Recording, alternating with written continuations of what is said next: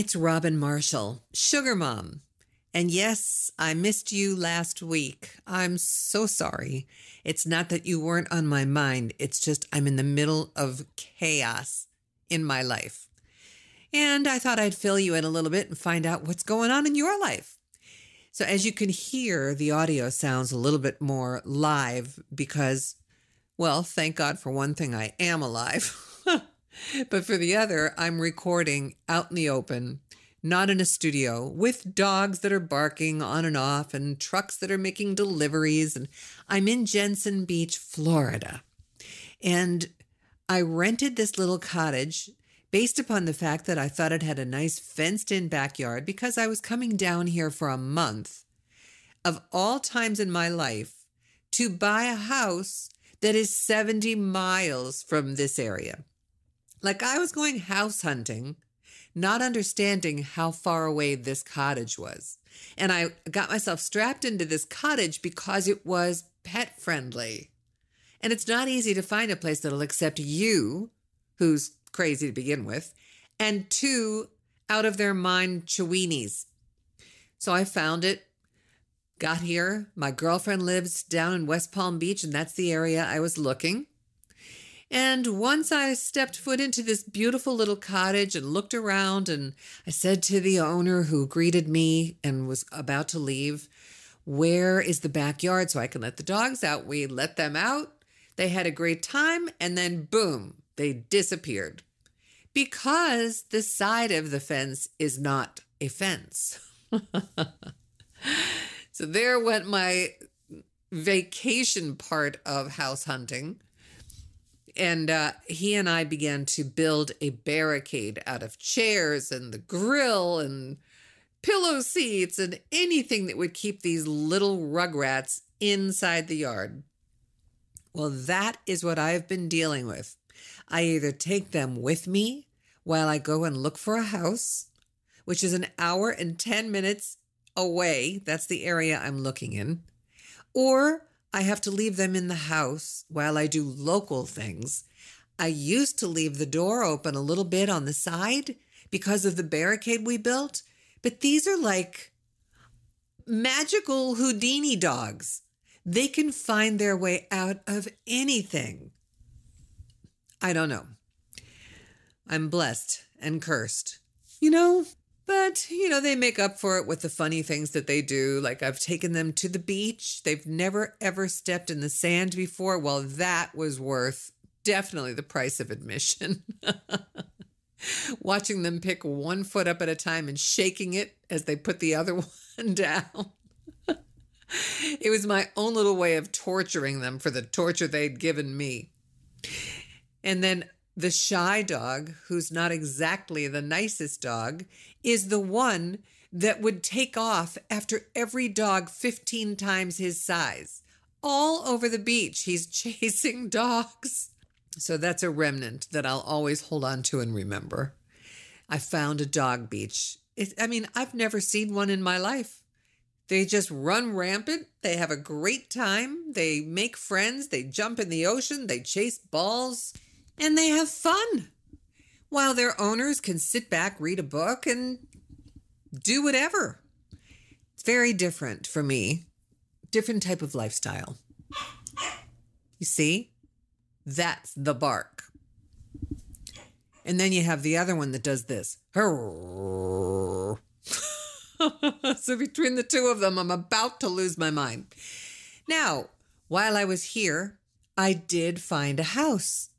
I'm very excited. But who moves at this late stage in life while they're going through chemo? Do you know that since I've been here, I had a chemo treatment? I'm not kidding. I changed hospitals, transferred records so that I could do this. That's taking a leap, honestly. Even for me, that's something. But I had the chemo treatment, and in the past, what I've noticed is about three to four days later, I am so sick. Like, I just don't want to do anything. Not throwing up sick, just lethargic sick. And you feel like your skin is sensitive, that kind of sick. Like, leave me alone kind of sick. And so I've I've made friends while I'm here. changed the zip code on my dating site. You know, so I'm meeting people. Plus, I have my girlfriend here, which is the main reason I'm even here in this location because I felt it was time that we were together again. I've known her since I was 20. And I'm telling everybody that I'm meeting, including her, while I'm sick, I don't think it's a good idea that we meet. I tell my girlfriend, don't come up here because I don't know what kind of bitch I'm going to be. I don't know how I'm going to be feeling. And I really don't like to subject people to myself when I'm like that. Anyway, I had the chemo treatment. I kept waiting to get sick, as I normally do, and it never came. So I don't know if there's some different technique they use or if, I mean, I know the drugs are exactly the same, but I never got sick. It was miraculous. And you know, when you have chemo repetitively, it's cumulative, it's in your system. So you should get worse every time. I watched the drip, so I know it was inside of me. And I know I'm fine. I also know that my white count has completely bottomed out worse than it did after I had the chemo when I got here. They tested me again a week later and it's even worse. And so I walk around a little paranoid. Somebody coughs, I leave the room. I'm not wearing a mask. No, I'm not going to succumb to that. And it's not about vanity or anything like that. I just want to be smart and and continue marching on through my day and enjoying my life, even though it's a bit chaotic. But that's the way I am. I did though, because I found this house early. I hired the inspector to come out and I hired a bunch of people to come out and give me estimates for things that I might need. And after that was all said and done, I realized I still have another, God, a month and a half before the closing. So why do I need to stay here this whole time and record uncomfortably, not in my studio? I mean, picture this. This is how I've been recording. I pick up the edge of my blankets on my bed and I put my head under the blankets with the microphone and the phone so I can read what's on the screen to do commercials. And you feel a little bit suffocated, and it's not exactly the most comfortable position in the world. And then you have to go into the other room, plug the microphone into your recording program, and edit it and make it sound like it came from your studio. So that's what I've been doing and it's it's not as easy as anybody might think. So I thought maybe I'll go home early since there's nothing left for me to do. And then I met somebody. Oh, and you see, can you I don't know if you can hear this sound. Listen. Everyone in this cul-de-sac is power washing at some point or another. Are they never happy with their houses? What's a little dirt? My God, I have to time everything I say in between their spritzes. But aside from the fact that I met somebody really nice, I called my doctor and I said to her, What is the smarter move for me to do? Do I come home now while my white count is very low before I go for the second round of chemo on the 26th? Or do I wait for the 26th and come home the 27th as planned? She says to me, with every virus that's running around, and down here, hepatitis is a, a huge scare. What is it, hepatitis 2? And she says to me, the best thing to do is wait it out, have your chemo on the 26th, and hop on the plane. Put on a mask if you have to. Don't sit near anybody that's sick if you can help it. Yeah, like I can help it. I almost got thrown off a plane twice. By the way, the trip here was disastrous with my dogs. I sedated them to the max, and neither one of them fell asleep, and one of them continued to bark the whole flight. I, I just couldn't believe somebody didn't throw me through a window with the dogs.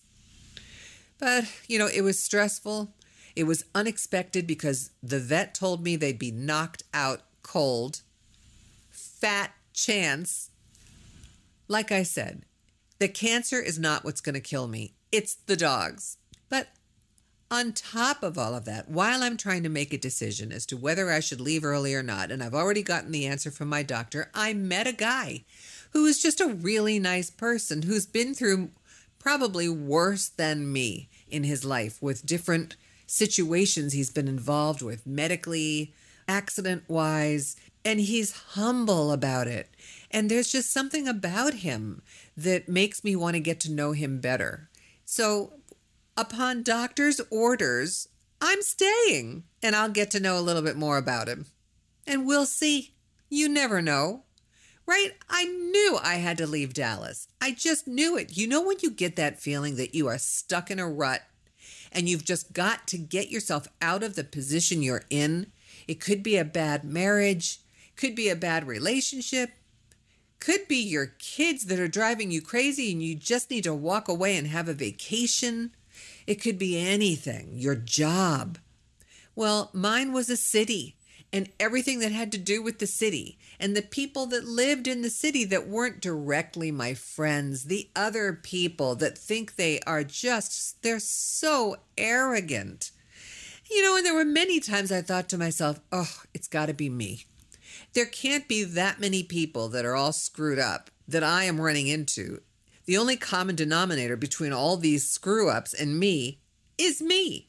So if it is me, who the hell cares? I just don't belong there. That's all. I do not belong with that mentality. And I am not generalizing and saying that everyone that lives in Dallas is a screw up. I'm not saying that. I'm saying the people that I have come in contact with that I have not really made friends with, there's something wrong down there. Mm-hmm. Well, think about this. I have studied Dallas and I have found out that it is the second largest swinging city in the United States. Miami is the first.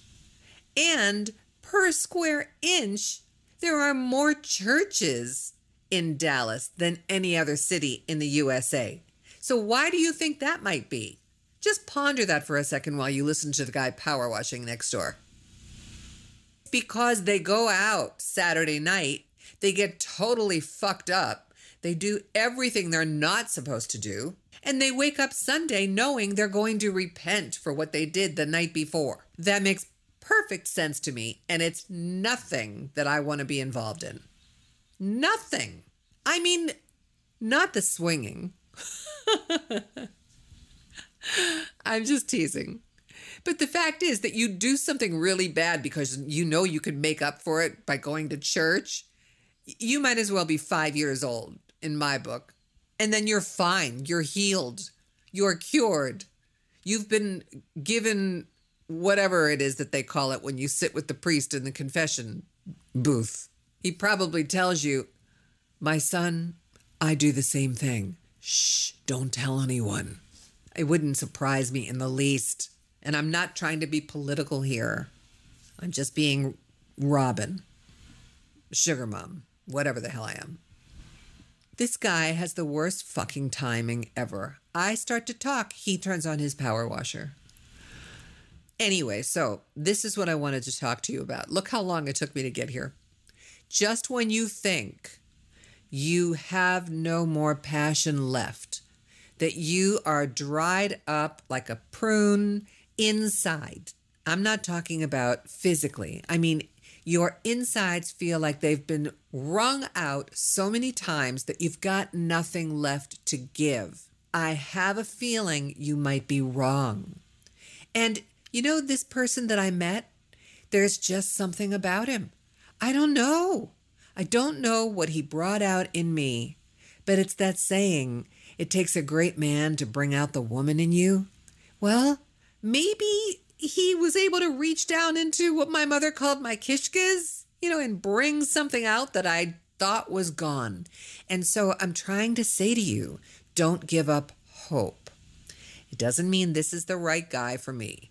No, it just means that I bumped into somebody that is on his way to being very special to me. He may not be the love of my life. I don't know but he certainly is someone that I wanted to meet. And I feel honored to have been thrown into his walkway of life. And you, it can happen for you too. It might be with your husband. Don't make me feel like I'm the harlot here. That's trying to get you to leave your husband to find what you really want. I'm saying it could happen in any life situation. It could be with your husband. One of you may open your eyes and say, Oh, I remember the way we used to be. Let's work on that. Or just to do something special. You know, maybe he'll bring you flowers for no reason one day. Or maybe you'll decide to iron a shirt for him and just hang it up and let him notice that you do care. I have to admit, I do not own an iron and I never have. Well, I did when the kids were like four and they had that game where the little pieces you had to use the wax paper and an iron just to melt the little pieces together and they'd make a heart shape and things. So that's the extent of my ironing.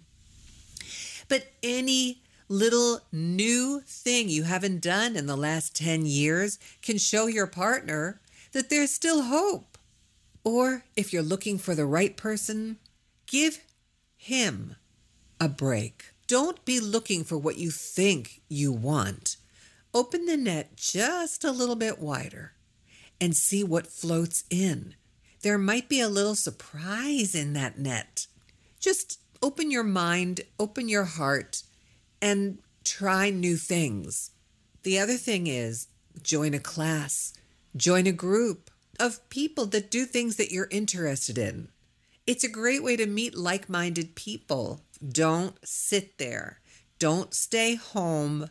Don't become a wallflower. Or if you already are one, it's time to start picking the petals. And I risked popping all those peas saying picking the petals on a handheld microphone. That's how much it means to me. God damn, this guy is pissing me off. Anyway, get a move on. You are never too old to make that change, never too old to reach for what you want. You deserve it. That is being a sugar mom. And even if it's a small little change, small things lead to bigger things, right? Once you get the taste of a tiny success, it encourages you to reach for the brass ring. It doesn't have to be about a man, it could just be about something you really want in your life that you've been holding out, waiting for. We're not getting any younger here. Go for it. Look at me. Some call me crazy because of what I'm doing. Moving while on chemo, late 50s, nobody here except a girlfriend, no family, not knowing where the hell I am, carrying my dogs with me. Yes, I think I'm a bit nutty too, but I know what I want. Number one, I don't want to be in Dallas anymore. I don't like it. That's all. It's my personal opinion. I don't like it. Number two, I want to be by the ocean. You see, I didn't come here looking for a man. I came here to be near my girlfriend, live near the ocean, be near restaurants and shopping, and not too far from the airport so that my kids could come in and stay with me. Those are the things I want as I get older and I continue to go through chemo this is my fifth round. Who knows how long I'm going to be alive here, whatever. My kids get so pissed when I talk that way, but I mean it. Who knows? Anyone that's got a severe illness can't use that illness as the thing they're afraid of dying from. We could walk outside and trip and break our necks. So come on. If you're in your 50s, even in your 40s, if you're single, there is no reason to stick around because it's the thing you know how to do. Take some risks, make some efforts, and try new things. Find where you feel you belong and give it a shot. What's the worst thing that can happen? You get there, you get set up, and you realize it was the wrong choice. Okay, so you do it again. Just make an effort. Uh, you know what? It's very hard for me to talk while this imbecile is out there cleaning something that doesn't need to be cleaned. I mean, I, these people are OCD in this beach community. they're power washing, they're walking their dogs. It reminds me of Stepford. Remember that? Any little thing that needs to be done, they're doing it. And I give them a lot of credit, but not while I'm recording. So I'm going to abbreviate this and end with an I will be back on the 27th, and I will try and record again. There's plenty of things to tell you. And I'm sure I'll have more stories as the time rolls on. I wish you well. I hope you take my words to heart.